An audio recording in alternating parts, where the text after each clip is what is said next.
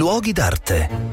Un cordiale saluto da Marco Carminati, sono ad Ercolano e voglio raccontarvi una storia particolare, cioè la storia di come questa città improvvisamente e per puro caso è riemersa in tutto il suo uh, splendore con tutte le opere d'arte che sono poi state ritrovate. Il caso avvenne nel 1709. Di questa città si era completamente dimenticata l'esistenza, la città era stata coperta dalla famosa eruzione del Vesuvio del 79 d.C.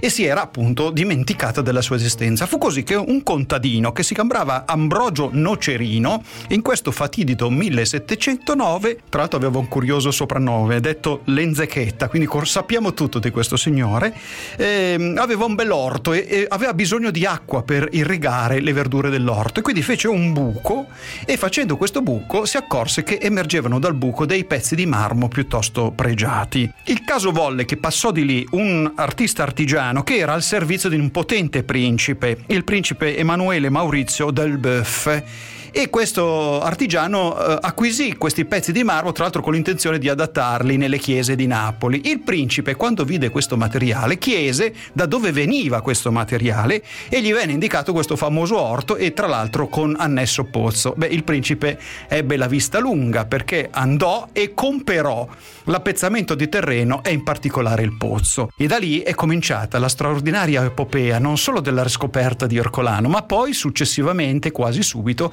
anche quella di Pompeia. A Ercolano eh, il principe fece fare dei cunicoli e saltarono fuori una quantità di opere d'arte straordinarie, soprattutto pezzi di architettura, statue, e ci si accorse con un certo ritardo di essere finiti esattamente nel teatro di eh, Ercolano. Era complicato fare gli scavi perché sopra c'era la città nuova e quindi si aveva anche paura facendo i cunicoli di far crollare tutto e infatti quando venne scoperta Pompei, Ercolano venne sostanzialmente abbandonata. Si preferì andare a riscoprire scoprire Pompei anche perché Pompei non aveva avuto nessuna ricostruzione edilizia sopra, si trattava semplicemente di scavare nei campi e si sarebbe trovato una quantità di meraviglie che oggi sono quasi tutte conservate al Museo archeologico di Napoli e poi le città appunto riportate alla luce sono oggi una delle mete turistiche più importanti e interessanti di tutto il mondo.